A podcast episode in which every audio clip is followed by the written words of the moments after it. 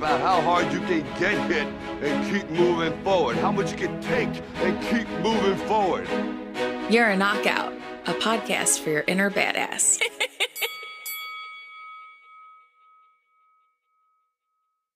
What's up, Knockouts? Welcome back to the You're a Knockout podcast. We are back at the brand new Timeless Recording Studios with Moranis Moss on the ones and twos. Um, I have a very special guest today, Cincinnati's um, Jacob Trevino. What's going on? Thanks for having me. I know you're not local to Cincinnati. Well, you're not from here, but Cincinnati's favorite. I, I I am the adopted son of Cincinnati, and I I I love the city. It's great to be here. How hey, knockouts, what's up? We're gonna have a little casual conversation today. Yeah, that's right. I just want to pick your brain about so many things. Um, and I know like you've been on a million different things talking about your story. A lot of people know you, but for some of my listeners that may not be completely familiar with your story, can you give us a little brief background on what you're all about and Yeah, so it was a warm Texas day. I saw a bright light, and I headed towards it. Uh, no, I'm, I I am a entrepreneur. I am a creative director. I am a CEO. Uh, most people know me from uh, my uh, project Gorilla Cinema, uh, which owns themed bars and restaurants all throughout Cincinnati and the Midwest. And we do all sorts of kind of creative pop ups using all the things you love from your childhood, and we bring them to life uh, through food and drinks. Uh, we're most famously known for the Overlook Lodge, which is a lodge style bar based off Stephen King's The Shining. It's rated one of the top 50 bars in America. Dude, Um, I just saw that not too long ago. Playboy magazine. Like what? yeah, that's it- wild. Uh, Playboy Magazine, USA Today. Um, we do a lot of stuff with uh, Pan Am, the legendary flight company. Uh, we do amazing pop ups with liquor brands like Codigo Tequila and Kirk and Sweeney Rum. And we're always doing something kind of near you sometime soon. So if you follow Gorilla Cinema Presents on all the social medias, you will see all of our amazing projects. Uh, but right now, we are currently seven different bars and restaurants, all very heavily themed. Uh, we have a tiki bar called Tiki Tiki Bang Bang. We have a Japanese inspired karaoke bar called Tokyo Kitty with some of America's first robotic servers. So we have robots that serve you drinks. Uh, we have Ohio's largest selection of tequila at La Ofrenda, which is our tequila bar. Uh, we have our steakhouse called Lonely Pine Steakhouse, uh, which was rated by Zagat as one of the best steakhouses here in Cincinnati. And then finally, uh, I think, oh, I've got two more left. Again, we can talk about all the projects like all day. Um, it's like a Wikipedia page right now. Yeah. It's um, and uh, our newest concept, uh, Cosmic Gorilla, uh, is uh, was just awarded best new original concept by Bar and Restaurant Expo for 2022. It is a comic book shop bar hybrid where all your nerd dreams come true. uh, and we manage something called Covington Yard, which is this outdoor food hall in Covington, Kentucky. Yeah, dude, you have your hands in everything. Like, I just feel like anytime that I'm just like at one of your bars or just happen to see you on social media, there's always something new, which I just think is so cool. Um, and then when I ran into you on St. Patty's Day at Covington Yard, I'm like, what are you doing here now? Like, this is like also something new, which I think is so cool. I can't wait to see what you do with that space. It's such a cool spot. I think for us, we want to explore our talents and we want to explore new venues and new ways to kind of bring magic to not only the Cincinnati area, but expand beyond that. And I think um, sometimes it's better to team up. So we were invited to come help out with the guys at Covington Yard because they've got big expansion ideas. Mhm. Uh, and what we do with Gorilla Cinema and what we do with all of our venues is again, how do we create amazing memories for our guests and how do we create magic in the form of food and cocktail? Mhm. So funny, quick story about Tokyo Kitty. I don't know if you ever knew this, but I was actually I worked at 16 bit for like a nanosecond. Okay. And I worked door sometimes, which I don't know why I was ever working the door, but there I was. And some of the guys that were leaving 16 bit or like we're going to start working at Tokyo Kitty were trying to recruit me for security at Tokyo Kitty. Oh, we would have totally hired you. They were like, Here's So- what we need. We need you for when the girls get wild and we can't do anything about it. We want a headset to be like, Rachel, come to the front, handle this person. and they were like so for it. They were trying to pitch it to me all the time. well, I think that's a big thing about Gorilla Cinema and what makes us different is uh I always view it as hospitality. I always view like the door person as the most important person Mhm. that anyone will ever meet in a bar. And we've all met like the angry door person. We've met like yeah. The guy that wants to show how strong he is. So I really like employing door people with just really great personalities. It's not about strength, it's about strength of mind. Yeah. Uh, because it's about hospitality. And even um, I call it the Willy Wonka theory. So if you look at the movie like Willy Wonka, these kids come basically into his house Yeah. and start like trashing the, the place. And he's like always like very kind and sweet, like with like, okay, it's just time for you to go. And so Yeah, I. I always say it's like the Willy Wonka theory. It's like, you know, everyone's fine until they're not. And then we just be like, okay, it's it's time for you to go. And here's your Oompa Loompa song. And we play out the door. Like, um, but no, I, I feel like it's very important that the first person you meet coming into any of our venues is the the nicest person that you will meet because Mm-hmm. not everyone will meet the bartender. Not everyone will meet the server when they go into a bar or restaurant. Everyone meets the door person. Yeah. Everyone meets the host. So Yeah. I feel like that is the most important position in in a bar Yeah. or restaurant. It makes sense. Um, and like just all of your projects, I know it's probably a hard thing to pick, but is there one that's like your baby? Ah, Frenda. Is it really? No, I shouldn't say that, but it it is the one that is the most personal. Yeah. Uh, so I was born in this very small town in Texas called Harlingen. It's a border town. Mhm. Um, and for so long, I tried to like get away from there because it, it- there just wasn't a lot of opportunity. It just there's not a lot of dreamers and, and things there. Not because people don't have aspirations and dreams. It's just life is hard and and there's not a lot of opportunity.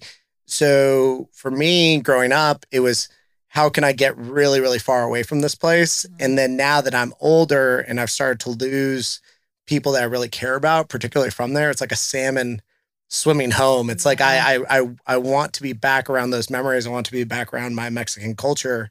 So um La Ofrenda is the one that means the most to me right now.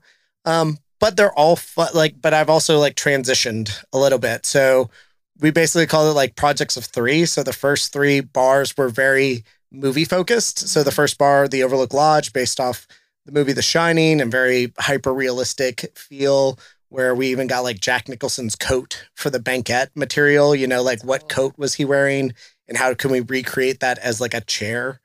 Um, and then the second one was a place called Video Archive um, that we recently changed up, but that was based off Tarantino films. Mhm. And then Tokyo Kitty was uh, uh, Lost in Translation. So the first three bars and concepts that we did were very, very hyper stylized and hyper influenced from uh, movies. Mhm. The next three were like my personal stories. So it was uh, uh, Lonely Pine Steakhouse, which was my kind of growing up in Texas and there always being a good steak somewhere. I love um, the restaurant culture here in Cincinnati. They've obviously adopted me as one of their own.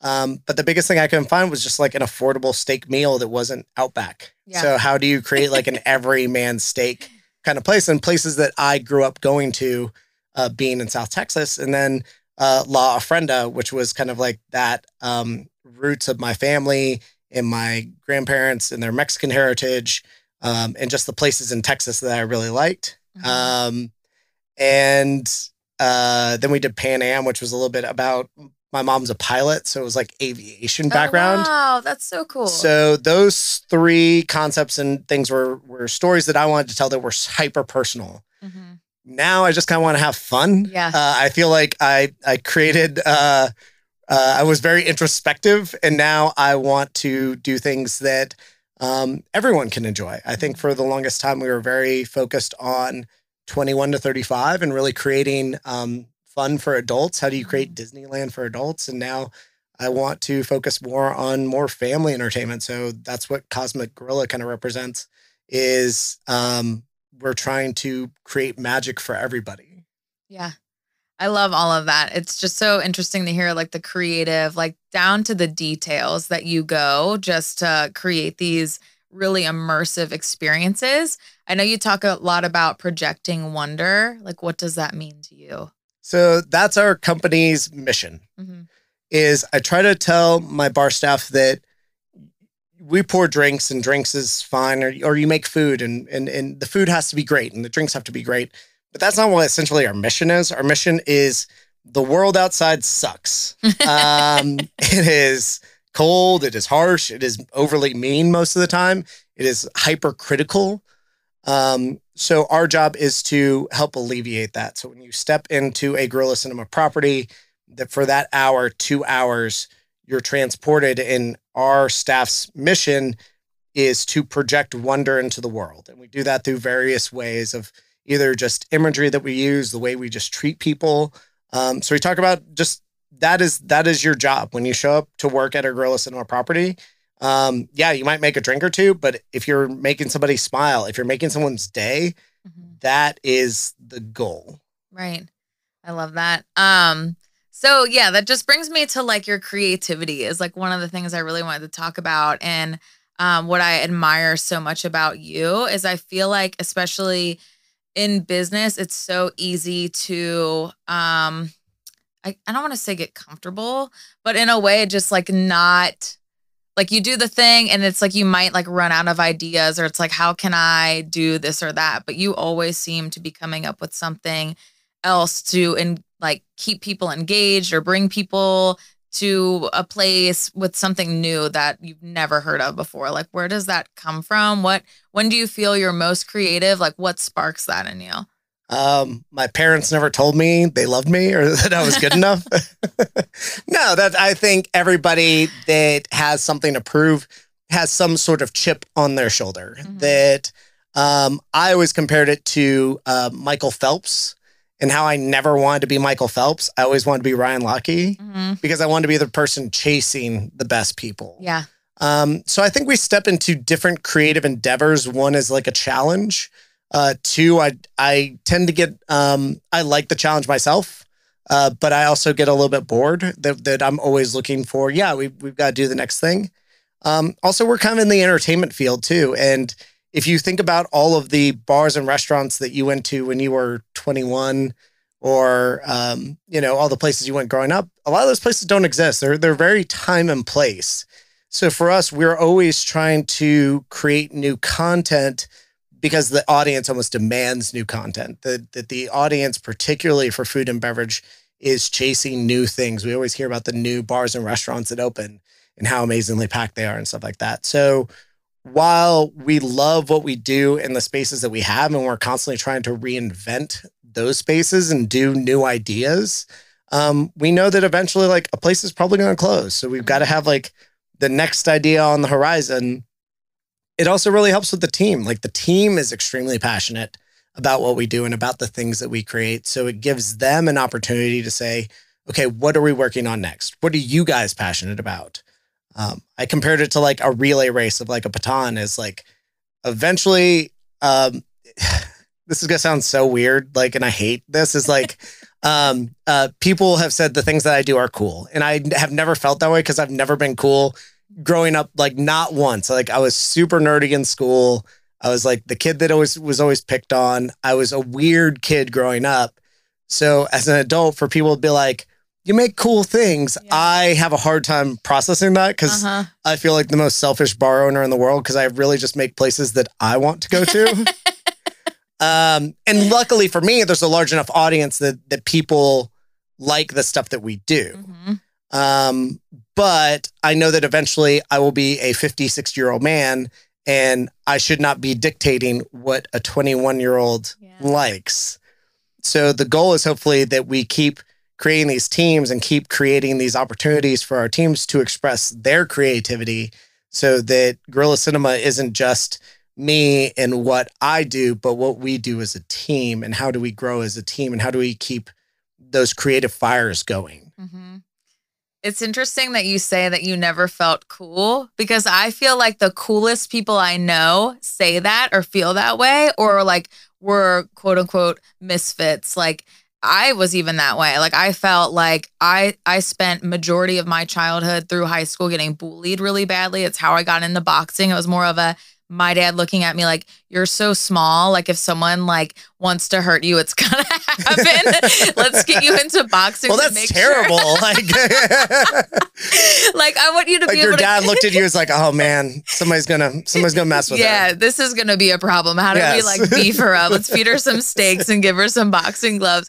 But that's like how it evolved and like became something that i really loved. And like now people like women i feel like that maybe feel that way or feel a little out of like um i want to say just like not as empowered or have been in a situation where someone has made them feel bad about themselves like kind of gravitate towards something that's a little bit different because they feel different too.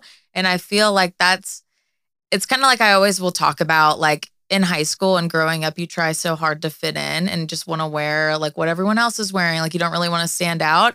And then it's so funny because then when you're an adult all the people that were always different have been different and they're like doing whatever they want to do and they're doing great but everybody else is now like hey but now i want to be different. Like it's Well, just like I- a weird it's it's just like a weird thing where it's like i i feel like what i'm basically trying to say is i feel like that ends up being your strength like it was maybe like a struggle as like a kid at least for me like being picked on but now it's like given me this drive that i probably wouldn't have had otherwise. It sometimes feels like a superpower and it's not. Mm-hmm. Um, you know, when we're kids, we're taught to use our imagination, or at least if you, you know, if you have good people around you, you are taught to use your imagination.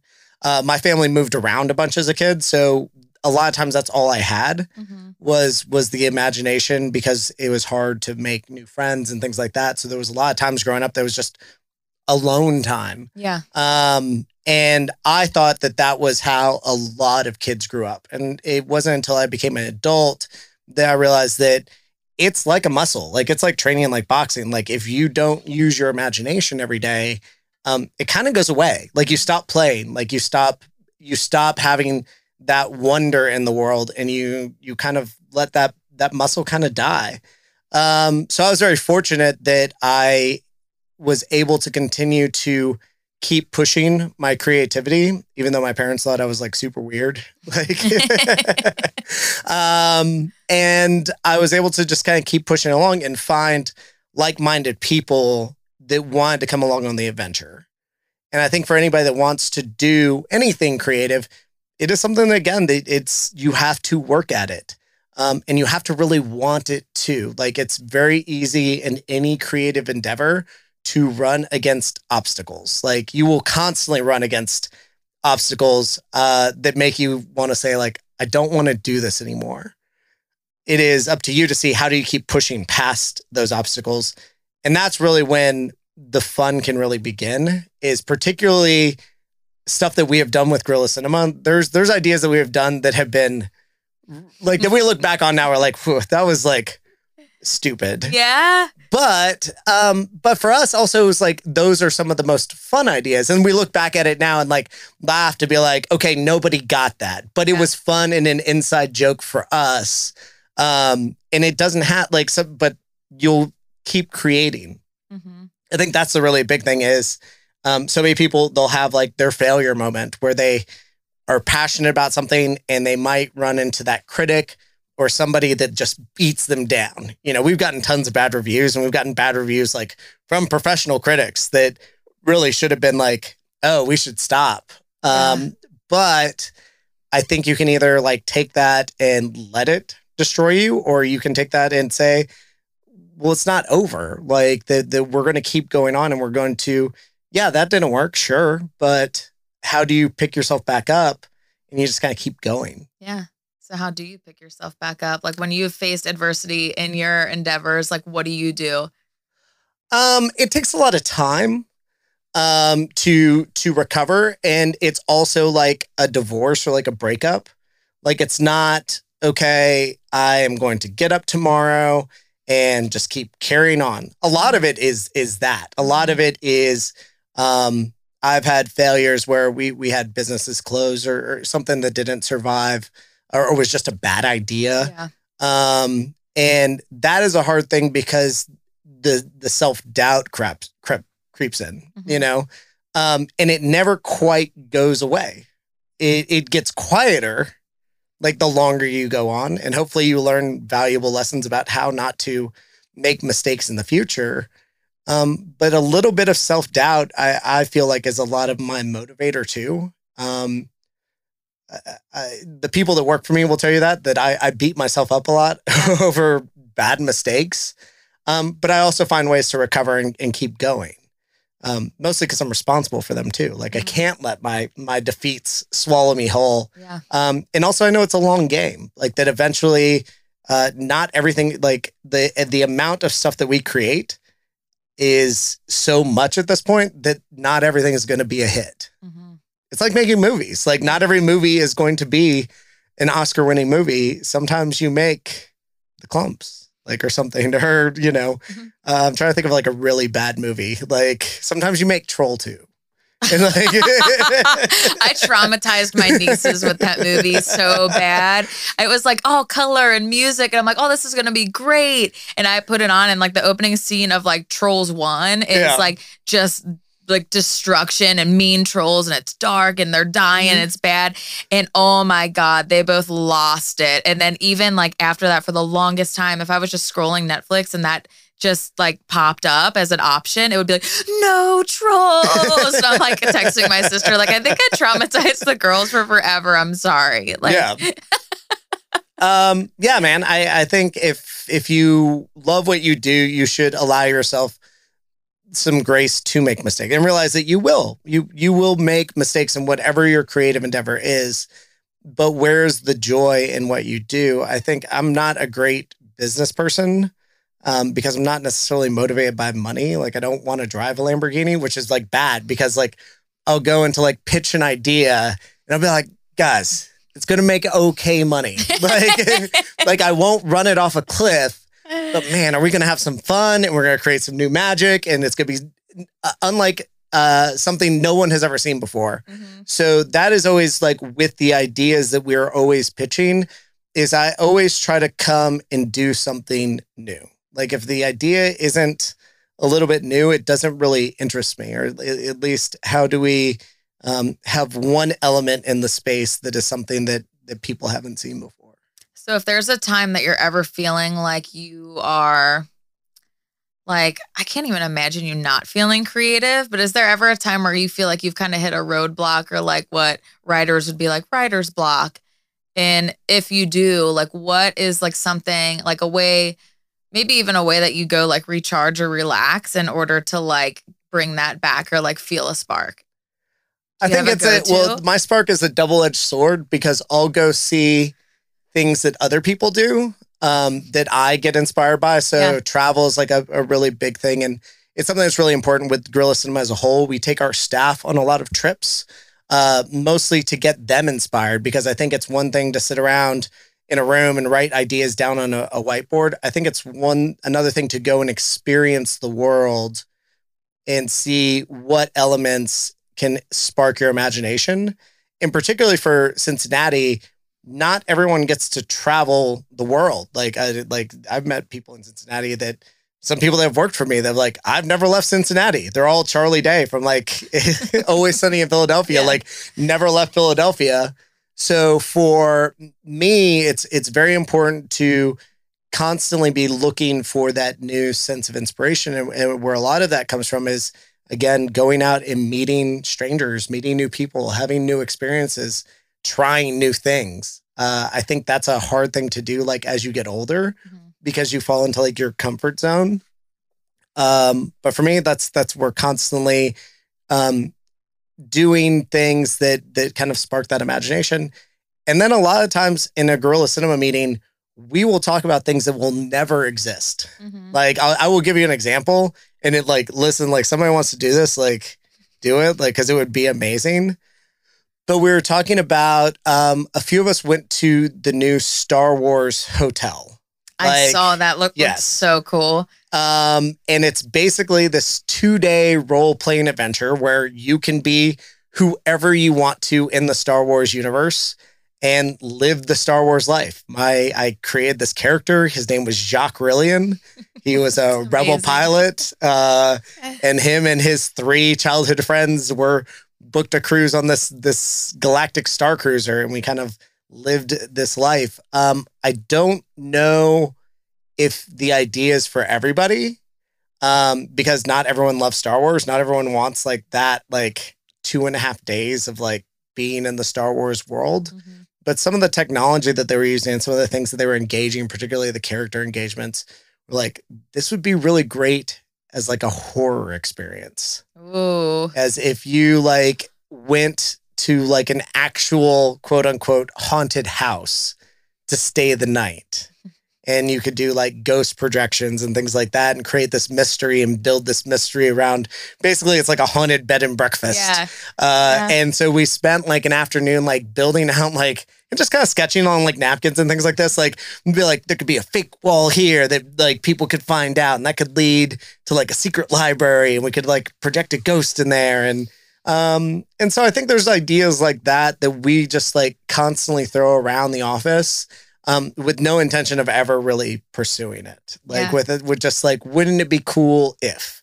I feel like a lot of the ideas that Gorilla Cinema does would be like, wouldn't it be cool if? And then and then somebody says something ridiculous. So, like, how do you decide when, or how do you know when you're just doing a, wouldn't it be cool if, and then you decide, hey, this is actually super dope. We should do this. I think there there's something in the pitch process, and I think everyone has that moment when um, they feel that spark, when they feel like, no, this is this is the thing that we really need to work on. Um, sometimes it doesn't happen right away. Sometimes it can go for years. Like Cosmic Gorilla, like the comic book shop bar, was an idea that we kind of said, wouldn't it be cool if for like four years? Oh, wow. where it just kind of kept circulating through the office. Like it kept like every few years we'd be like, well, like what about that idea again? Um, so I think the good ideas have stickiness. I Yeah. think that's like the biggest thing in any sort of creative thing is like if you can't get it out of your head, it is typically at least worth kind of pursuing a little bit. Sure. But um yeah, there's never like, okay, we're gonna go do this project and then after it is this project Mhm. um, there is a lot of downtime after a project launches where we are doing a lot of learning, um, particularly as we step into things like retail and, and all these other things and trying to figure out things uh, that we want to do. But then it becomes this moment, and everyone kind of feels it in the room, and everyone in the company kind of feels it, where it's like, okay, what's next? Mhm. And then and then we start having serious conversations about what's next um, a- after a certain amount of time. And then it's up to me as I guess, you know, the the creative lead to to to say, okay, this is this is our next project that we're Mhm. working on. So we talked a little bit before we started recording about um your team Yes. in a sense of like as someone that is like starting to think about scaling the business and looking into that um how difficult is it to build a team especially one that's as creative as yours seems to be everyone wants to talk about like labor shortage right now, and it's really not that. I think there is an agency that everyone has right now where, particularly um, people getting into the workforce now, for I feel like for our parents and our grandparents, particularly like my grandparents, like I asked them this question once. I was like, "What do you want to be when you grew up?" And they're like, "I don't know, happy." Like Yeah.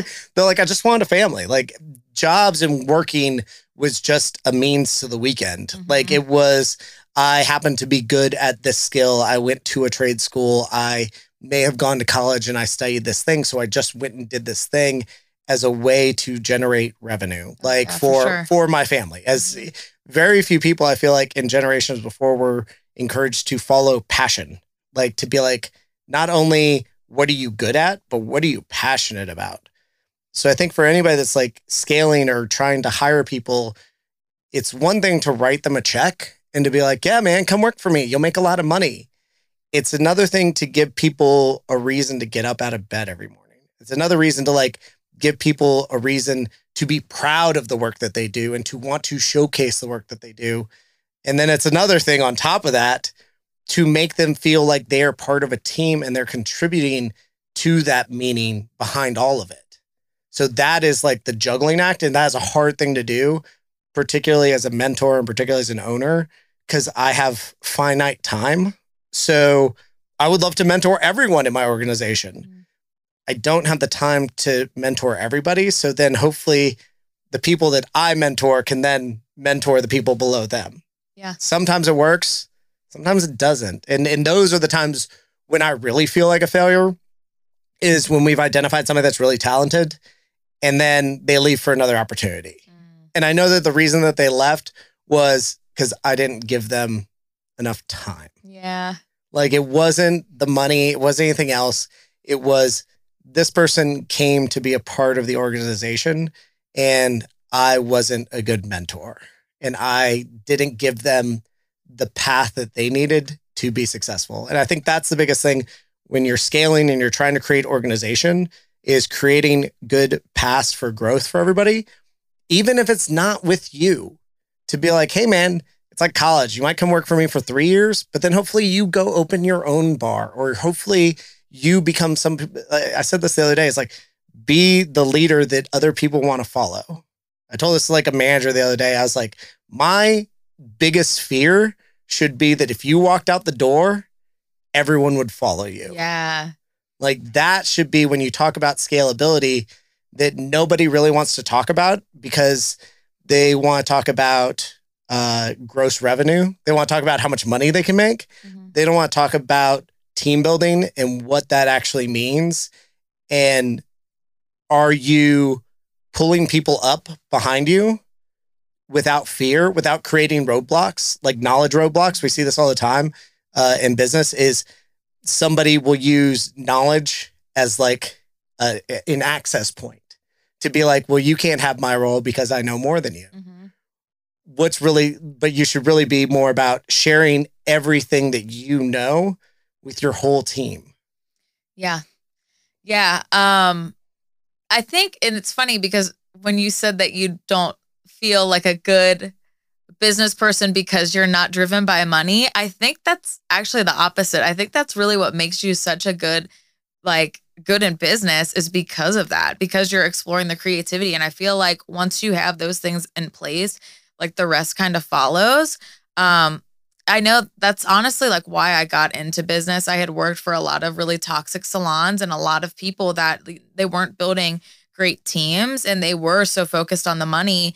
And I'm looking around and it's like you said, like we'd have salon walkouts where everybody's just gone at once. And it's just Oh like, it's like, how don't you see? And then they're upset because the revenue is bad because their turnovers, you know, crazy. And because, you know, people, clients are coming in and seeing these people go. So then they go and they're not sticking around because they don't know who they're going to see for their next haircut, you know? But if you build that solid team, the people that come in feel that as well. And I just feel like it creates, it starts there. It is extremely hard um, because you have to find like-minded individuals too that uh, want to play a long game. Like it is an infinite game. Like business like there are no winners in business i guess unless you count jeff bezos. I guess he like won like i don't know like Yeah. um and again you we all laugh because like no because we know what he had to do to get there and Yeah. it doesn't feel good yeah. like that's why we don't trust that he goes to space we trust like nasa goes to space Yeah. man you don't go to space like we don't trust you with Totally. space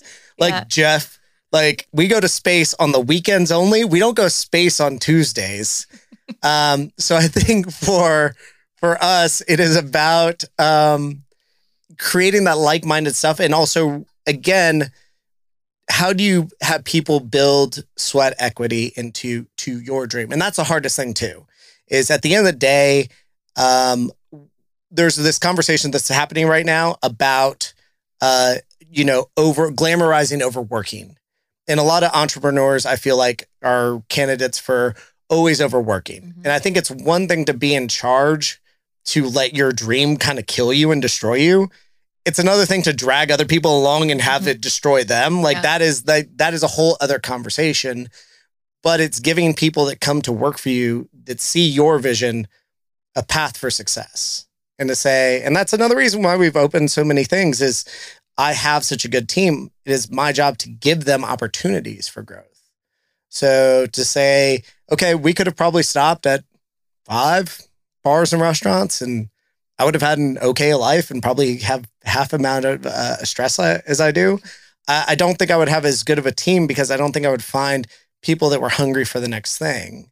And I, I just feel like complacency is it, it kills a lot of it kills a lot of dreams and things like that. And, and I think in business, particularly once you've seen success, it is easy just to say, okay, this is the top of the Yeah. mountain. Yeah. And I feel like, even just in my experience and a lot of people that I've known and businesses that I've seen over the years, that is what happens the second that you're complacent. It's just kind of like, I feel like that's when things start to fall apart. And, and I just feel like, I don't know, you always have to. This is like my motto of this year has been to like really force myself out of my comfort zone. I feel like I've really done a good job of that. But then there's definitely certain things that I've been like, that would be cool, but uh, that feels a little uncomfortable. Like this podcast, like I started this podcast, did it for a while, got in like the routine of it and was feeling good about it.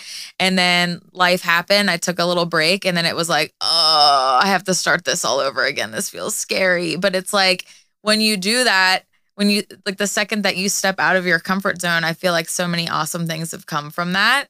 But it's just getting yourself to do it, which is so hard sometimes. I think my motto for this year is to actually retry things that I thought I hated. Yeah. Yes, fruit and salad being one of them. I was like, for the longest time, I'm like, Ugh, fruit and a salad. I I don't know about this. I'm not I'm not a savory and sweet kind of person. Yeah. So that has been my motto for this year is to retry things that I thought I hated just to make sure I absolutely hate them. But do you like And- broccoli and salad? Oh, yes. No, on a salad bar. So like my salad bar trip goes romaine lettuce, like the the the mixed greens, Mhm. um, maybe some spinach, you know, go heavy, heavy on the greens. Not too heavy though, because really a salad bar is about toppings. Yep. So to go like mushrooms, like the raw mushrooms, like broccoli, tomato, uh, cheese, bacon, like tons of ranch, like probably an obscene amount of ranch, which is it like negates it being a salad at Yeah. that point. Totally. Um, but this year, again, it would be like, no, go for the fruit. Go for uh, the the cottage cheese, which somehow is always on a salad bar. I'm like, what are you doing here, Yeah. cottage cheese? Or like jello. Jello, uh, beets. Like yeah, Yeah. like I get the beets kind of.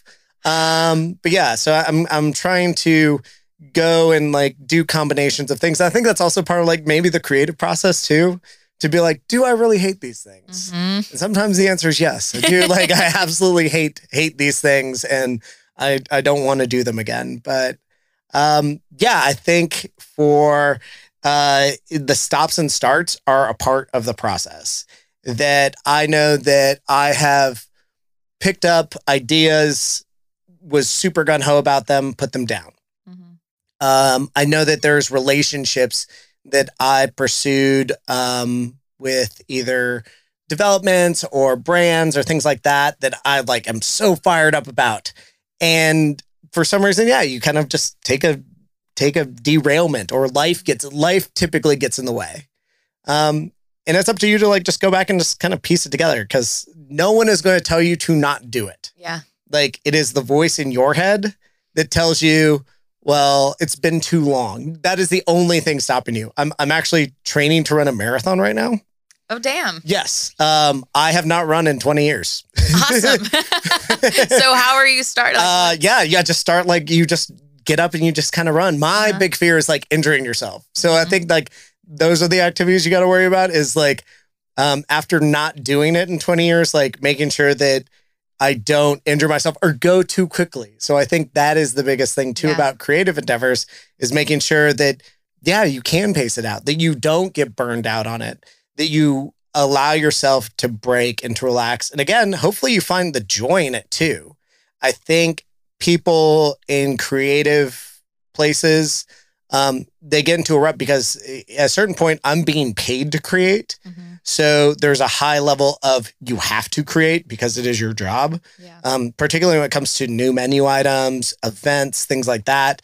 It's just a constant gear. And so sometimes we do have to like take a step back and say, like, let your body heal, let your mind heal, Yeah. you know, it, before we can move on to like the next thing. That's a hard thing to do for the staff sometimes because you fired everybody up. You got them like all juiced up to like go, like, and hit the gas. Mhm. And then I, as the creative leader, have to go, I'm tired, like, and I and I can't I can't do this. But then hopefully you build in trust to where they can continue to follow the creative passion that you've hopefully ignited in them. Um, so that it is more of a relay race so that, yeah, I can take a break and recharge. So, what else is new for you this year? I know we talked a little bit before we started recording about something like some traveling that you're doing. Like, what else, even in just like business this year? Like, what are you looking forward to? What's new? What's upcoming? So right now we're going all across the country. I'm I'm I'm using like my my my passport to its like maximum use. Um, we're doing a lot of cool things. Um, hopefully, if you're not in the Cincinnati area listening to this, um, that you are somewhere where we're doing something interesting. So we are building a submarine. What? yes. um, it's not a real submarine. It's kind of well, it kind of is a real submarine, I guess. Um, so we are teaming up with Kirk and Sweeney, which is an amazing rum cl- cl- uh, rum brand out of the Dominican Republic, uh, and they're celebrating their hundred year anniversary of like their first um, de- debut in America during uh, Prohibition. They, they were they were part of the rum runners that like came up like New England.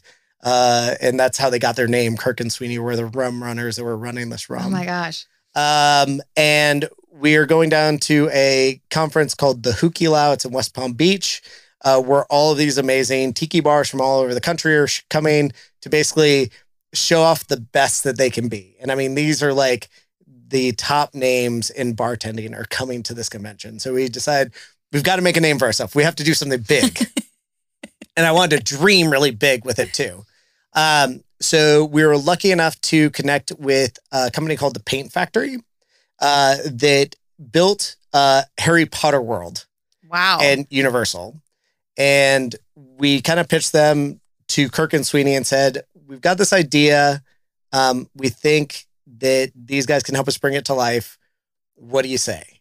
And luckily, Kirk and Sweeney saw the vision. Um, so we're actually building the Nautilus from 20,000 Leagues Under the Sea. oh my god. Uh, it is a freestanding structure. Uh, people will be able to come and actually like open the hatch to the submarine and go inside and sit in Captain Nemo's quarters and drink some amazing Kirk and Sweeney rum products um, and do that kind of thing.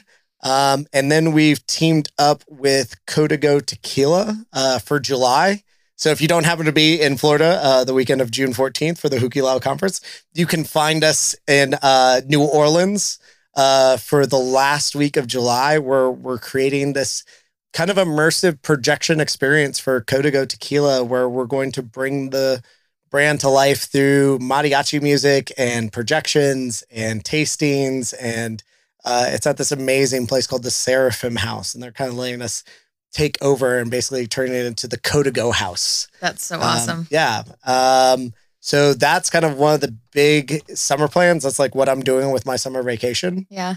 Um, and then for that, uh, we've got amazing programming happening at the new venue, Covington Yard. So a lot of fun events and things like that where people can come and experience some of the magic in an outdoor space. All of our bars have been um, inside and small, and this is the first time where we have the area to like play on like a large scale. So we can't wait to bring some super amazing magic there. And then it, what, where are we? Like May? What, what, what, what month are we in? We're about to be in May. yeah, it's going to be May. yeah. I'm glad I'm not the only one that feels this way. I'm like, where am I? What day Uh, but it? we're already planning for the holidays. So we've got like um, all of our holiday programming that's already things are starting to go into workshops and get built. And and so if you follow us at Gorilla Cinema, you'll see all of the upcoming craziness. Um, and most of it is free because I Mhm. that again we talked about our mission. Was our mission to project wonder? It's like that's how you project wonder in the world is you create magic and give it away for free.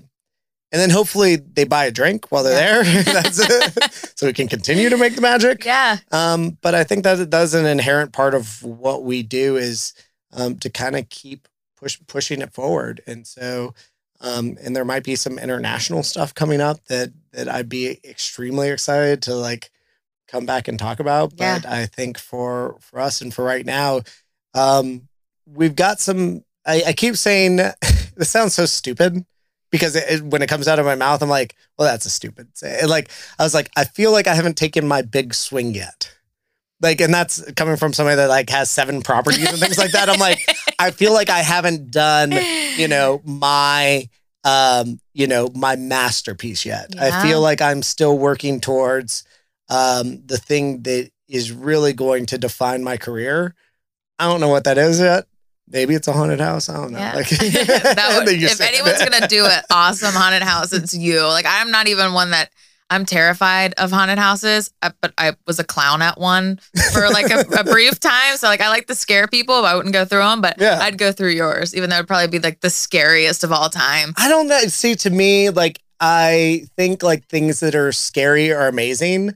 Um, I think creating interesting atmosphere, um, particularly in the, I think most people think of haunted houses as like the pop out and yell boo. hmm I think for me, like something that would be really cool is like more atmospheric, like more storytelling um in a haunted house, like something that like like stays with you. Yeah. Like after like yeah. and it's not so much gore and blood, but just something that was like, oh my God, that was so haunting. Like I think um uh there was an amazing haunted house in Las Vegas. Uh, and it was Eli Roth's Haunted House. And it was like this five million dollar production, and, and people could walk through and they would do like daytime tours. Um, so I wanted to go through the daytime so I could actually see all the scenery and actually not be like chased around. Yeah.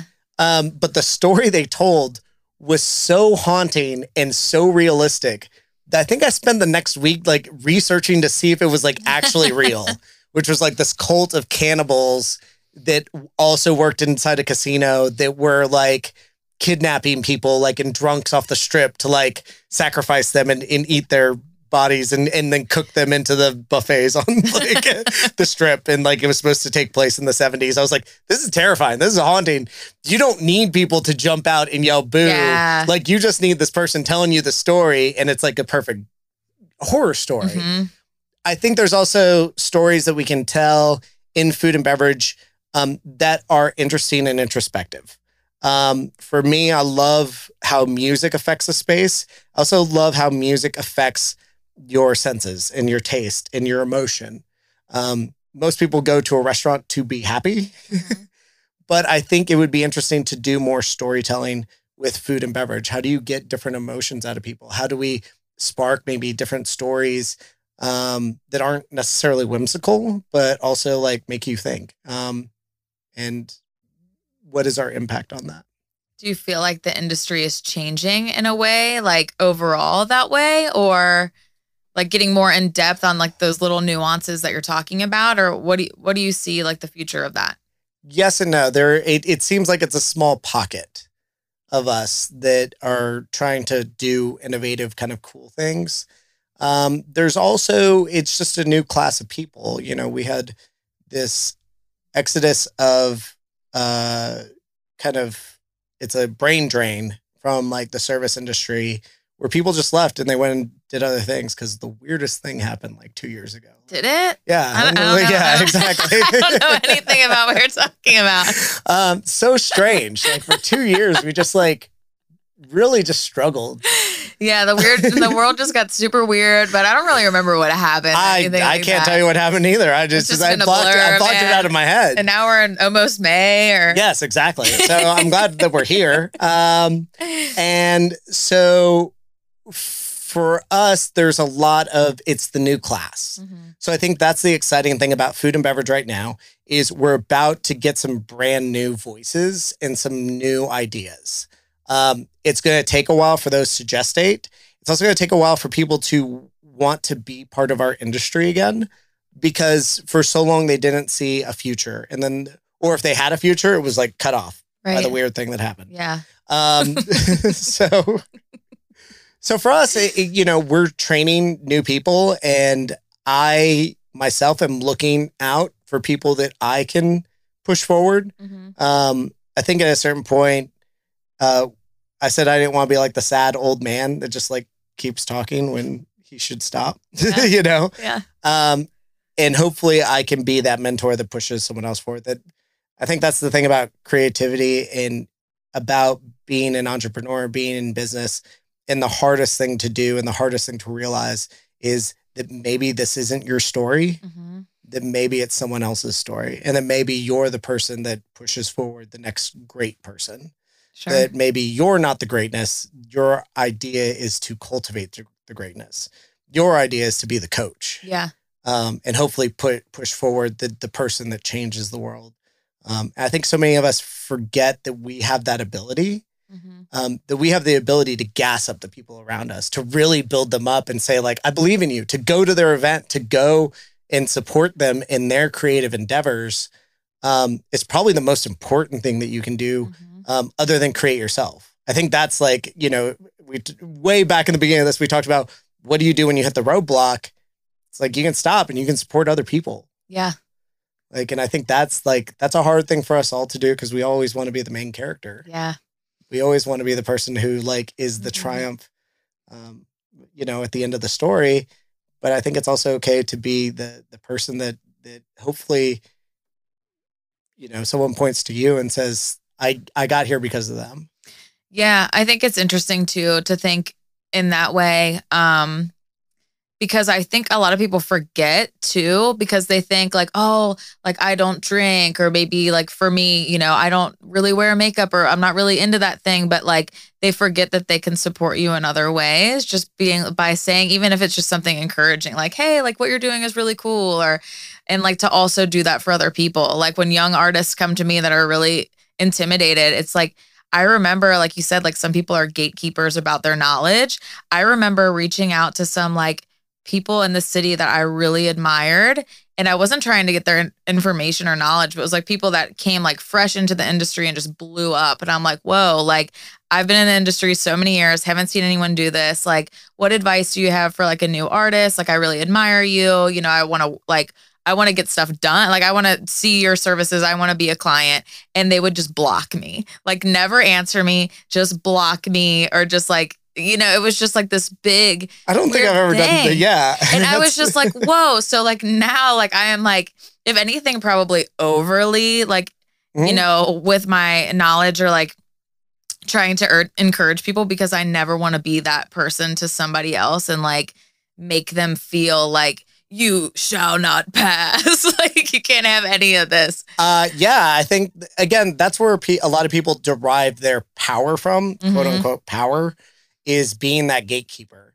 Uh, and to me, it is more again, how do you build an army? Like how do how do you build, uh, and not just an army for yourself, but an army of people that can all support each other and and and, and all fight in the same fight together.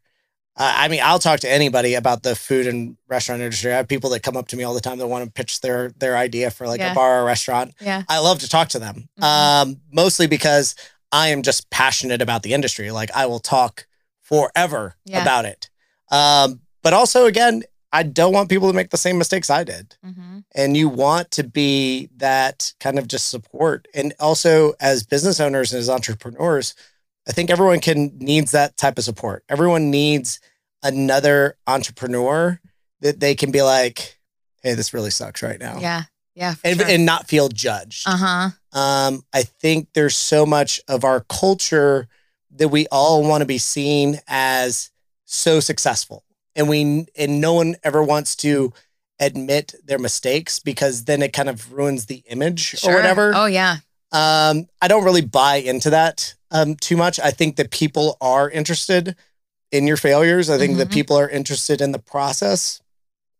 But I think it's also one of those things that having people in your life that are also in the same industry or also creative that you can be honest and real with. hmm I feel like that's a challenge for all of us in life in general is our levels of honesty hmm with trying to make sure that um, we can be vulnerable and say like, man, this sucks. This week was hard. Like Yeah. I had a I, I had a hard time dealing with this decision I made. I don't know if I made the right decision. Are you going through something like that too? Yeah, man, I can I can relate. Yeah. I can be honest with you. Yeah, it makes you feel so seen and like that's just normal because it is normal. Like, you know, you have failures along the way and that's another thing that you just had like a big talk about um failure in Vegas, right? I, I did have a talk about uh, failure in Vegas.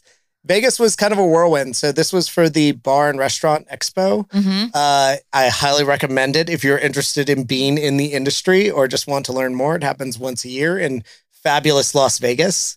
I had been going to the conference for like 10 years.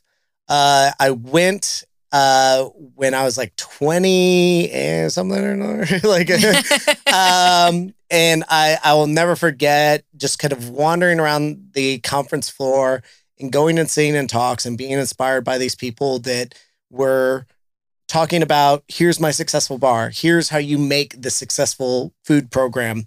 Um, everybody there for like 10 years was always talking about success, success, success.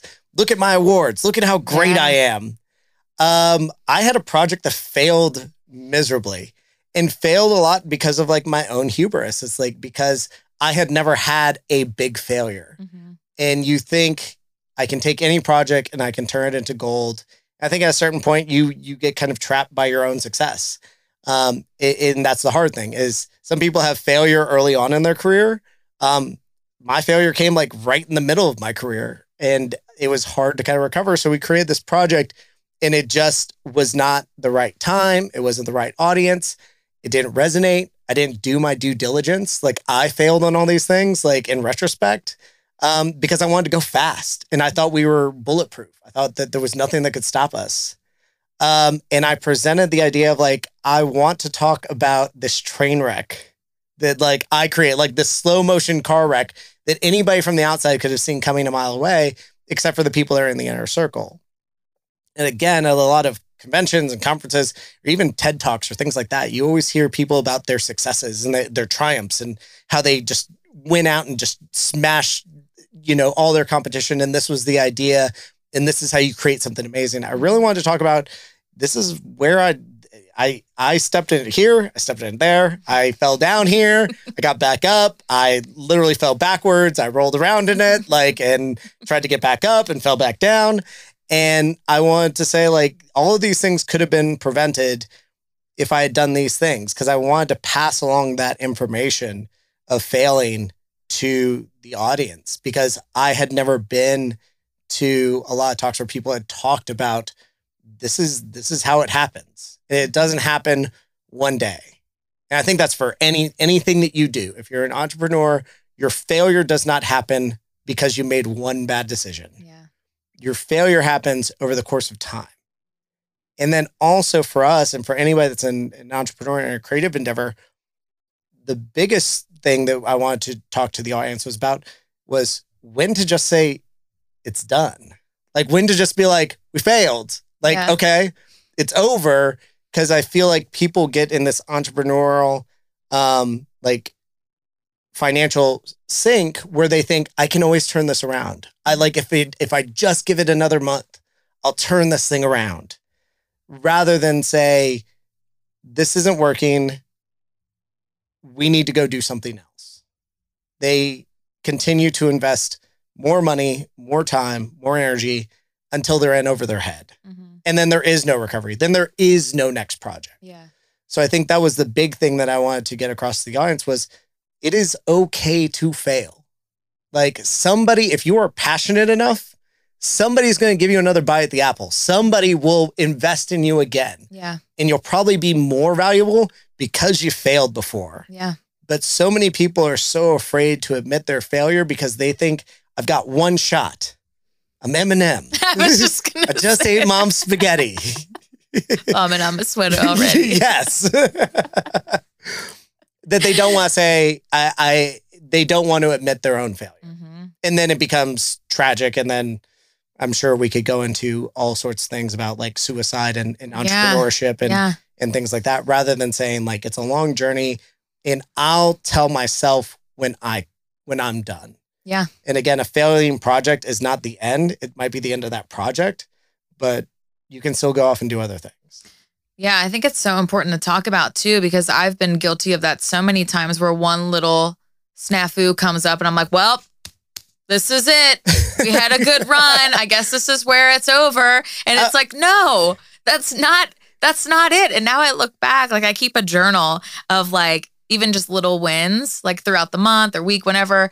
And I was looking, I went to grab a notebook for something not too long ago. And I grabbed that journal and I was looking back at all the things I was so excited about. Like, this is the biggest deal ever. And I'm like, wow, like, it's funny to look back on that, but also look back on the things that I was so stressed about. Like, oh my God, I'll never, I'll never recover from this. And then it's like, oh yeah, that was like not even like someone will mention it. Like my mom would be like, remember that one time? Like, no, like it's not even a deal. Like, I don't know. And then like bigger things happen, of course, that like really, like I had a business before that, you know, I walked away from. And it's interesting how you said, you know, you thought about the comic book place um, for years before it came to fruition because I did the same thing with my business. When I was down to earth cosmetics doing makeup and putting on this super girly brand that I thought people wanted to see in the back of my head, I was like, what if I did like a tomboy brand and everything was like centered around boxing and it was really different. And I was like, nah, nah, nah, nobody's gonna like that. But it stuck. And it was just one of those things that when the other business wasn't working out, then it was like, okay, it when that didn't work out, I just shifted gears. So it's like if that hadn't happened and certain life changes wouldn't have happened that were pretty tragic at that time, I wouldn't be where I am now either. So it's kind of like misdirection in a way. Yeah, I'll say this is everyone will always follow passion and you will follow passion. Um, I, if you're an entrepreneur, it's like I see people sometimes create bars and restaurants because they want to be like the next big thing. Mm-hmm. And they create something that has nothing to do with anything they're interested in. And that's what the advice that I give to anybody that opens a bar or restaurant is whatever you open, be prepared to work there for the rest of your life. Cause Yeah. you, one, you might have to, but two, you will never get sick of it. Like you will, you will want to go there. You will want to go work on your brand. Mm-hmm. But if you are just chasing trends or things that you think are popular, yeah, those those projects tend to fail. Do you feel like you have people that come to you that ever ask you for like a shortcut? Like it seems like they're looking for the quick, how did you? Because I feel like business is, I've seen this analogy like an iceberg where people see just like the tip of the iceberg, but they don't see all of the years and hours and creativity and brainstorming and failure and everything under the surface that's happened to lead you there. So they're like, hey, what can I do tomorrow to create this great thing? No, um, but I do see things that are very flash in the pan. hmm I do see brands and things that get created that are very hot in the moment, but they don't have the passion to sustain it over the long term.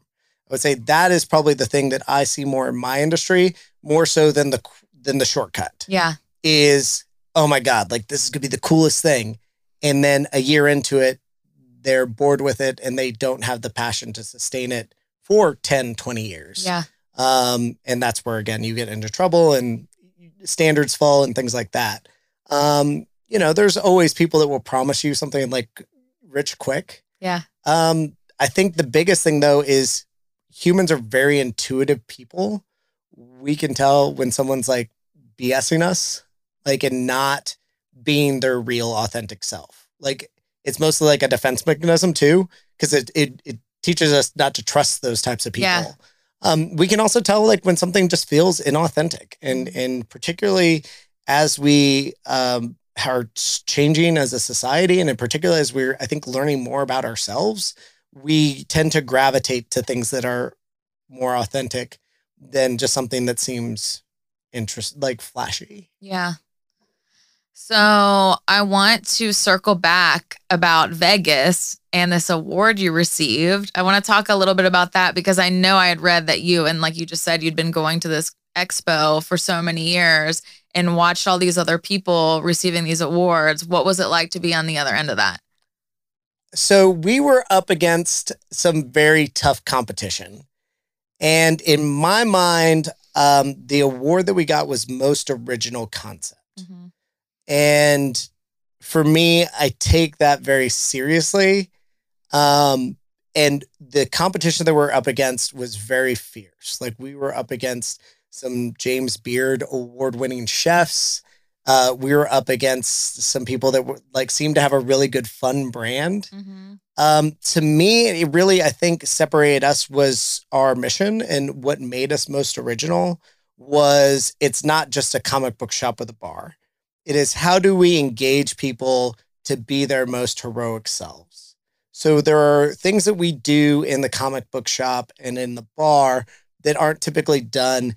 And that was, I think, the thing that made us the most original. We have this thing that we call the hero campaign. That if we see someone do a heroic thing, we give them uh, a, a, a gift card to come into the shop for free. So if we see somebody do something nice in the world, it is it is that. And um, it was also our engagement with uh, our Heroes Initiative uh, for the Ronald McDonald House in Children's Hospital here in Cincinnati, where it's not just a bar and a comic book shop. It is how are we engaging people to be heroes in their own lives? And how do we engage adults and people that want to help the community and want to want to provide that escape to people that need it the most, Mhm. particularly children that are suffering with Yeah. diseases and things like that. So the bar and the restaurant is heavily charitable in those aspects. Um, and for us, it was about the inclusivity and the things that we were doing in the comic book world that aren't necessarily done. When you talk about comic books, everybody has like a vision of like a person that works at a comic book shop and the, the people that typically go to a comic book shop. And how do you open up that net so that people feel comfortable coming in, so that you have a wide audience, so that we can have talks about queer comic book writers and invite them in so that they feel comfortable enough to talk to the audience about queer characters in comic books and how do you make it so that everybody feels heroic and that everyone sees themselves as a hero um, and it's not just a comic book shop with a bar. Yeah. so i think the story behind the shop and what we have done not just in our just talking about it but in the actions that we actually do i think that is what made them see us as the most original was it's not just a bar in a in a shop. It's a it's a place for community. It's a place with purpose. And i think that was the reason why we won um and i was shocked like Really? yeah oh yes See, then Yeah. someone like me, I'm like, oh, no brainer, of course. no because to me i'm like we, we put a bar in a comic book shop like yeah. the cocktails were were very imaginative so we were using techniques that that that are new and we started um, from a different angle so everything started as a non-alcoholic cocktail um, rather than most of the time when you build a bar you build out the cocktail menu first okay I, I need a rum cocktail i need a bourbon cocktail and you you build out your menu and you kind of spec it out to whatever the theme is Mhm. with this, I wanted it to be an experience that anybody could enjoy. So we started with making sure that all of our non alcoholic cocktails could stand on their own. They were great and imaginative and fun and bright and did crazy things. And then we added the booze so that if somebody comes in with their kids, their kids can have a fun heroic cocktail too. And dad might be able to have one with bourbon in it Yeah, yeah. you know um, so i think that was a big thing that that helped us push us forward too but we're sitting in the audience it is it is me it is greg newman who uh, helps shepherd the shop and and, and really has been an amazing uh, not just uh, teammate but but again a good friend and we're sitting there and they're handing out the awards and they call our name and I, I had prepared zero speech because I did the, I didn't think we were gonna win. Like I had, I did not think we were going to win. I wish I had prepared a speech um, because there were people that walked up that had very eloquent speeches, Yeah. and I just got up there and was talked about to be at this place and one to give a talk about failure, and now to be on this stage three days later Yeah. at basically the restaurant bar Oscars and get this amazing award. Um, it's surreal, and hopefully, it is like the cap off of an amazing journey. But it's also not a journey that's over yet. Right. So I think it's amazing to be able to be recognized and, and awarded by by my colleagues. Um, but also, I, I again not not not stopping, Yeah. not resting on the laurels. Yeah. No, that's great. I feel like if anything, Gonna go home, eat more mom's spaghetti, and go back to it. yeah, I mean, I feel like that's just um what it, so Moranis always likes to talk about proof of concept. this is like a thing that's thrown around at home all the time. Like, yeah, it's a proof of concept, right? Like it's working, keep going. Like just that's what it is. But it's that's I and I love that that came after your speech too. Like like you said, that was like the perfect cap on it. I think it was one of those things we I was I was really writing the post after we got the award and talking about um, you have these moments where it all kind of crystallizes and becomes worth it and just talking about like all the missteps all the the trials and tribulations to get to here and then you get to be a hero just for one day Yeah. like and that and that is it is you know success isn't always the mansion and the car or whatever whatever it is that you're chasing Mhm. it it it is not i got there and then it's forever like Mhm. it's these it's these moments where you feel seen Yeah. and and they can be big like a big stage in las vegas or they can be small and they can be just somebody comes and they they say like i see and they're they're both the same feeling Sure. is getting the award on stage is the same feeling as when somebody comes up to me in cincinnati and says i love your bar hmm like i love what you do Yeah. um, that's more importantly. Um, and then the best compliments though are when I hear, I hear you're a great person to work for. That's the one that like is better than any award I could ever receive. Yeah. Is um, when people say, "I would love to come work for you." Like that is like the highest compliment, and I take that responsibility like extremely seriously. Yeah. Again, sometimes like all things, I fail at that responsibility, but then we figure out how to keep going. Yeah. I also love, just like on a side note, that you offer non alcoholic drinks. Because even just for kids, but I have a lot of friends that have never drank a day in their life and would love to go be social, but they're like, but there's never, or unless it's like a dry January where like a bar will be like, here's our dry January menu. And then it's just gone. And they're like, well, for January, I can like go be social. But, you know, or it's just like, you know, I want to go somewhere and not just have to order a pop. Like, Well, it always seems like an afterthought too. So Mhm. again, we want to make it that it was that everything on that menu tasted great. mhm. That it wasn't, oh, we've got these three non-alcoholic cocktails, which sometimes is what happens in the bar industry is they Yeah. want to be progressive and like like look at our non-alcoholics, but they're not well thought out. It Mhm. typically is juice or something, you know, thrown together. Yeah. Um, so for us, we want to make sure like everything that we did was thoughtful to the whole audience. Yeah, and still really special. Mhm. So, what is like your why behind it all? Like overarching thing. Why? What drives you in all of this? Why are you doing what you're doing? Oh God, I, wish I knew that. I, I used to. I used to feel like I knew it. I I think we touched on, which is projecting wonder. I think that still is the main driver. I think. I think I still have something to say, and I think that is the hardest thing about creativity. Is again knowing when it's like your time is kind of past. I think my time is very much coming to an end. Like soon. Really? Oh yeah, yeah, yeah.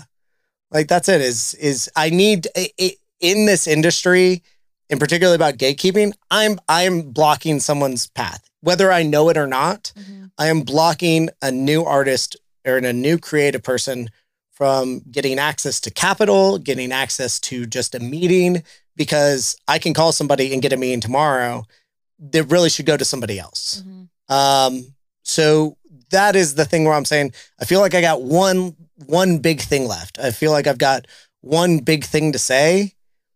And then hopefully I'm cognizant enough to know then it's time to stop being the star and hopefully being the producer and pushing the other people forward. Ah, Um, and and hopefully that is my role going into the future is helping other people tell their stories. Is realizing that I was extremely lucky that for the past 10 years, every single story I've ever gotten to want to tell, I have told. Mhm. There is a few that are on the shelves, but they might not be that great yeah. the really important ones, I got to tell the story. So maybe it's one more big story, maybe it's two. But then knowing that this city needs new voices, that this industry needs new voices, and it can't just be my voice. It has to be something new, it has to be innovative. And hopefully I can tell them where not to fall down. I Yeah. feel like I fell down there. It sucks. Don't, do, that. um, and then hopefully that's that's my legacy is that uh, is is hopefully being being a good mentor. Yeah. And you just, do you just always want to have your hands in the same thing? Like, could you ever see yourself walking away from the industry completely and I don't just, think the industry would let me walk away. yeah. I like I would love to. I'd love to be like Dr. Dre and just like walk away and be like, yeah, I'm never releasing like the next Chronic album. Like it's never happening. Yeah. And then like 10 years later, like dr- like like coming out of nowhere with something crazy. Yeah.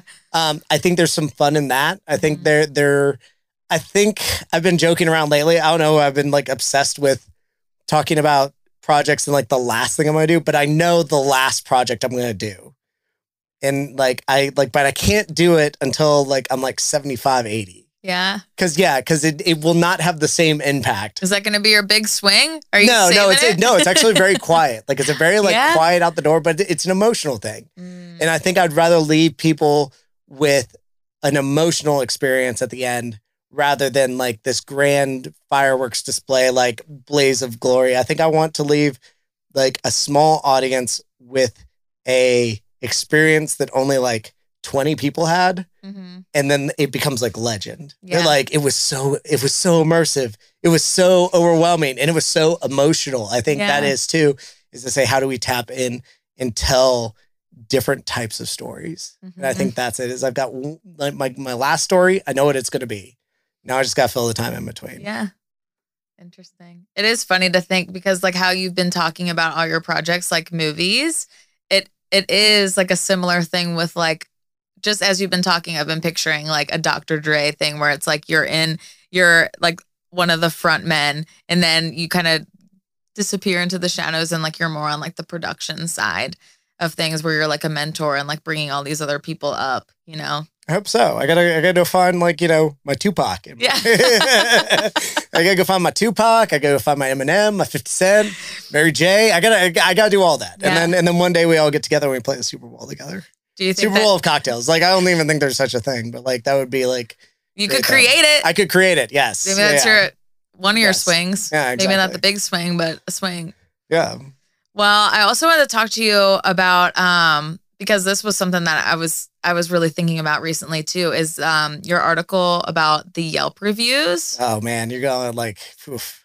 be careful. We we got we Yeah. got tread tread Tread super lightly. tread lightly. Anytime Okay. you bring up Yelp, like I need to be like, I, I'm pretty sure like just saying the word Yelp on this podcast Made people yelp. uh, made people possibly drove them to Yelp. Uh, or like Yelp is listening, and then I always try to like be like, Real no, I'm I'm trying not to get the wrath of Yelp, Yeah. but I will say that we're, we're so I'll let you finish queuing up the Okay. So basically, I just want to know in the world of business, um, where do you think?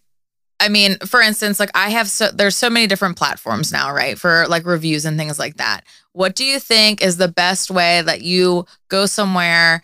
Um, because it's about leaving. I feel like I was just talking about this the other day. People are really quick to say what went wrong in a place, and they don't it's it's easier for them to say that instead of letting you know what an amazing time that they had. Because they could have a good time a hundred times and then one time something goes wrong and that's what they're going to talk about. So i would say when there's so many platforms like you can leave facebook reviews there's yelp reviews there's google reviews there's you know all these different things.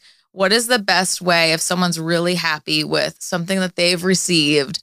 Like how do you let a business know? What's a good way to like make sure that other people know So um, I I I did the story for the Washington Post, uh, where they called me up and they said we we want to know what you think about review culture. We Mhm. want to know like what you think about Yelp specifically. yeah And everyone on our team was like, "Don't do this interview. Yeah. Like you have nothing to gain from doing Yeah, this yeah. interview." Um, but I felt like I had a very interesting take and something to say about it hmm which is um yeah the the best thing that you can do for for a business when something goes incredibly right is tell someone else. Mhm. tell tell 10 friends that you what a, what an amazing time you have. Word of mouth will will always excel at that. So if there's something that you love promote it. Like talk about it on your social media. Like that is mention it. Tag it Mhm. on instagram. Like those are the ways that you can tell somebody that you really loved something. Um that being said um there is a need for negative feedback, but it comes at a cost. So for me, the cost was if you come to one of our experiences or you come to um, the restaurant and you have a bad time. It wasn't what you wanted. Um, service wasn't great. Um, what happens is people leave and then they they get behind a keyboard and they trash you there. Mhm. At that point, it's very hard for me to fix the experience. Right. Um, we love like in the moment feedback. Hey, this dish isn't kind of what I want. The steak was overcooked. You know, we could use more wine. Or hey, service just wasn't that great tonight. You know, the server we didn't see her very much. People are afraid of that confrontation in the moment. It seems like, but it is what's necessary in order for us as creators to make it better. So I think that's the biggest thing that you can do is if you're you have an experience and it's not good, again, be polite about it hmm you don't need to yell at people, call Yeah. them names. I think, you know, yeah. I think we've all seen that person in a restaurant. Like, don't be that person. Mhm. It is okay, though, to express your disappointment. It is okay to say, this isn't what I expected it to be. And um, also give us a solution. Mhm. Um, I would really love it if you could take this off my bill. Cool. I can do that. Yeah. Um, but what ends up happening is we get feedback after the fact. I hate this place. It sucked. Mhm. Bartenders were rude, things like that Yeah. um, rather than saying like you know trying to find somebody again we talked about the door person being like the most important person like my door people should always be asking people how was everything Yeah. because if they because hopefully the person will be like yeah it was not that great well hold on let me get my manager for you Mhm. and then we can try to fix it Yeah. um, I think so many times, so many people get behind the keyboard, and then because entrepreneurs have tons of things going on, we typically don't have customer service teams that are just answering reviews and trying to figure out how to fix problems. It's typically some sort of general manager or myself that are funneling, you know, negative stuff. Um, and then it's hard to do anything other than be like, I'm sorry, your experience wasn't what you wanted it to be. Uh, we hope you come back or allow us to Mhm. make it up to you um, but real time feedback. Um, and then also, it's so weird because with reviews and things like that, and particularly with creating experience, I don't know what's going on in that person's life that day. Yeah. Like, did they just have a fight with their significant other Yeah. and then decide to come and eat at my restaurant? Yeah. Like, I can't help them like there. so, um, and also, we do serve an intoxicating product. Mhm. Uh, so I've mentioned something like reviews between 2 a.m. and 6 6 a.m. should be like discounted. Um, that was the quote that they really wanted to run with, like for yeah, some that reason. was amazing. Uh, I think again, if you have a negative experience, yes, let us know. I think the hard thing for entrepreneurs, uh, and particularly for reviews and platforms, is there's so many, Mhm. and it is so hard to filter um, a lot of it out. So sometimes you just it, like just switch off and ignore it, which is not a good yeah. thing either. Yeah. Um, but for us, it is about that real time feedback and how can we help you in the moment. And then I think also anybody that does any job in the world, you know when you've done a good job Mhm. and you know when you've done a bad job. Yeah. Most people know when they're when when they've missed the mark on something. Um, so I said that that's kind of the hard thing too is we seem to be in this constant feedback loop of not just okay, let me give you a review, but we're constantly judging and liking each other and, and doing things on a regular basis. And sometimes that's hard to figure out the noise. And I figure like it's way easier for you to give the compliment in person. Yeah. It's way easier for you to give the criticism in person because then we can do something about it. Or we can be thankful and grateful. Yeah. I can tell you if you give compliments at a restaurant, you might get some free stuff. They might Yeah, like you, yeah, you know? Like yeah. Um, and that's because again, our job is to serve. Like Yeah. at the end of the day, our job is to create the content that the audience wants. Mhm. Sometimes, like a bad movie, you don't serve up what the audience wants. Yeah. Um, and it is okay sometimes too. Like I think that's like the big thing too is sometimes people come to the steakhouse and they want falafel Yeah. and they aren't uh, they're not getting falafel and that's going to make them angry Mm-hmm. Yeah. and you know there's a whole thing about probably like there's probably more anger going on around in our Mhm. society and then service industry becomes like just the oh. like the place where people unload Yeah. that because we're technically servants Yeah. so I, there's there's a whole other talk that we could talk for hours about what does it mean to serve other people Mhm. what does it mean to serve the public and and where where is that line and that responsibility and where is it also to be like hey man like take that somewhere else. Like Yeah. I'm I am not here to be your punching bag. Yeah. I'm here to provide you a service, and it's okay if that service disappoints you. Yeah, I have always said so. Like my first job was a server at Skyline. I always Oh, worked man. in like serving jobs. Yeah. Um, prior to even when I was in cosmetology school, you know, I'd work part time waiting tables. Um, but I've always said to people, I feel like someone, even if it's only for a day, everyone should have to work a day in the service industry or like food bar, whatever, um, just to get a feel for what that's like. I don't even think anyone should. I, I like you. You hear that all the time. Like, oh, everyone should should work a day. I don't think there are people that are built for it. Like, I think you have to have the passion to serve people. Yeah. Like, I think you have to want that. I think Mhm. to throw people in the industry to show them how hard it is, sure, whatever. Yeah. But there's people that just would not excel at the job because they're not those type of people. And the, typically, the people that are serving you Mhm. are passionate about their job Right. and are there because they are good at it. Uh huh. Um, and then like every other job, like everyone makes a mistake at their job. Yeah. Like I think grace is just a weird thing that is not in a lot of, you know, abundance right now, Mm-hmm. particularly for each other. Yeah, I think we um tend to view each other as the enemy sometimes, particularly strangers. Yeah. Um, and and again, it's it's one of those things where hopefully what we do at Gorilla Cinema provides a little bit of lightened, you know, entertainment. Yeah. For everybody. Yeah. That's exactly why I've always said that though. Cause I'm just like, man, cause you see people, or if I've ever gone to a restaurant with someone that was rude to someone.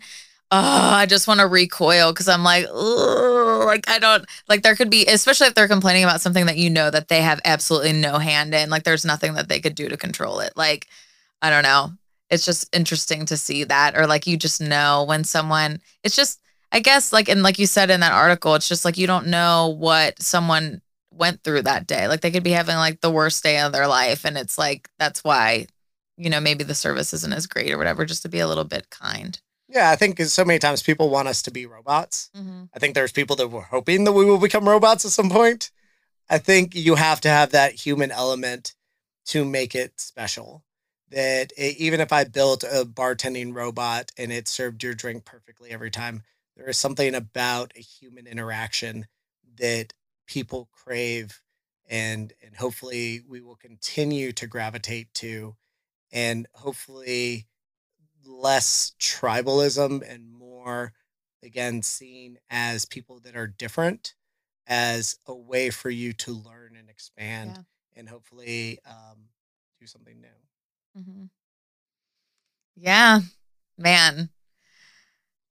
Speaking of robot, though, wasn't there a time when you were like creating a robot that was supposed to do all the things at Tokyo Kitty? oh so all right, we're gonna, we're gonna, we're gonna end on this like this was a failure. This was a massive failure. Uh, but Let's I lo- but but I don't think I've ever told this story on a podcast but it was I was like super obsessed with interesting storytelling mechanics. And uh, we wanted to and it was also a reaction to something that um, I was very angry about at the time which is an article was written about me when we did the robotic servers at Tokyo Kitty.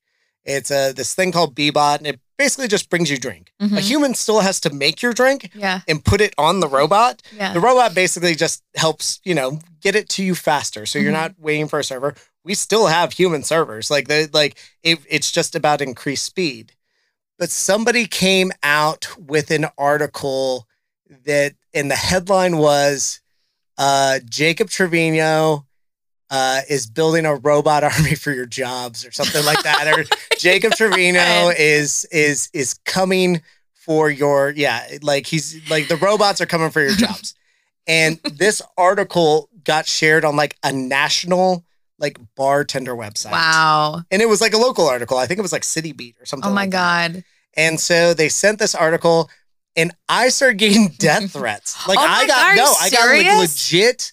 I got hate mail. I got people that would blow up my inbox and be like, "I like if I see you on the street, I'm coming for Oh you." Oh my god. Like, how dare you try to take my job? Like, no robot's ever going to take my job, and like things like that. And I was like, oh my god, like this is insane. Like this is so crazy. I'd never felt hate like this before over like, and then of course me, uh, this is a tip for any entrepreneur, just stay out of the comment section. But I found myself like for like hours responding to like Oh no. comments and being like, it's not like that. thing. It's not what you think Oh, it is. no. So we were sitting in the office and it started as we're all kind of upset about this article that came out and we're all trying to figure out how to um uh do do what we need to like make ourselves feel better about it. Because we were all like feel like pretty like shit. Yeah. that- not it was weird because it was not the public hated me it was my peers. Like that was like the, the hard thing was i think i could have dealt with like the public being like boo this is stupid because they say that all the time. I think it was like people that I respected being like i hate you. Like, yeah, like, oh my God. So we came up with an idea of, around Halloween that, okay, people think that we're creating robots to take over everyone's job. Let's let's lean into it for our Halloween thing. And so we said we had created this AI, and I can like the name is escaping me at the moment. And, and I know like somebody that's listening to this is gonna shout it out. But basically, uh the AI was going to control every interaction that you had in the bar. That like it would know if the temperature, like it could read body temperature, so it could tell if like it was too hot and it would automatically lower like the thermostat. Like it would be able to identify people's levels of intoxication. Like it was like it like the things that we created about like this AI Mhm. were crazy. And then we're like, and the AI is going to write all our social media posts. Like it's going to like revolutionize the bar world. We're just going to plug this AI in, and it's basically going to run the bar for us. Like and and our and our bar staff super happy. Like they're they're they're super pumped to have this thing going. And uh and so we sent out a press release that we're we were launching this AI thing, and we're launching it on October 30th, and we can't wait and and the Chicago Tribune picked it up. And then other people started picking it up and then we're like okay, let's go ahead and like start messing with them. So then we had the AI take over the social media and start interacting with people, but it was really just me like messing with them yeah. to be like, I'm sensing something new that I've never sensed before. I think you call it anger, which is definitely not something you want any robot to say ever. Um, but yeah, like the idea was like that this AI was going to take care of reservations, it was going to take care of booking parties and things like that. And then the idea was on Halloween that the AI has taken over and we need everyone to show up to help us like take down the AI. that that it had actually like convinced our bartenders to get like chips implanted in their brains. We like did a video where we saw like one of the bartenders getting like a like this new cerebral implant that is going into her brain. Like, and again, at this point, we're like, when is people when are people gonna think this is a joke? yeah. And it it just like was not like it was not upfront enough. And so then for the next like three years, I got asked like, so how's the AI project going? Like down in Tokyo Kitty. I was like, oh, we had to rip it offline because it became sentient and tried to kill everybody. um, and so it was a storyline that completely flopped. Like the the the Halloween party ended up being like kind of a bust. It just wasn't a good event. But we all like look back at that as like that was pretty fun. Like Yeah. again, it was fun. It was funny. It didn't really like produce any money and it didn't really cost us anything either. Yeah. But at the end of the day, we told this like pretty cool story, and it got picked up by the Chicago Tribune. And like, isn't that enough? Like, isn't isn't that success enough? Like, and that's those are the types of successes I look for. yeah. Is is is mass pandemonium where people are sending me hate mail and raging against a fictional AI. And then you just lean into it and, you just say, lean into it. How far can we take this Yes. thing? There is a YouTube video. If you type YouTube uh, dot com, like the full thing, type http backslash backslash www.youtube.com. There'll be a search bar there, and you can type in Tokyo Kitty AI, and it will pull up this crazy promo video for for this AI tech that Oh we were we were unleashing. I'm gonna have to look it up. I remember Yes, when it's this got a woman's name. I want to say, like, gosh, I wish I could. I wish I'd, I could. I could remember remember the the AI's name. Somebody like will tell me after this. I'll look it up after. Yeah.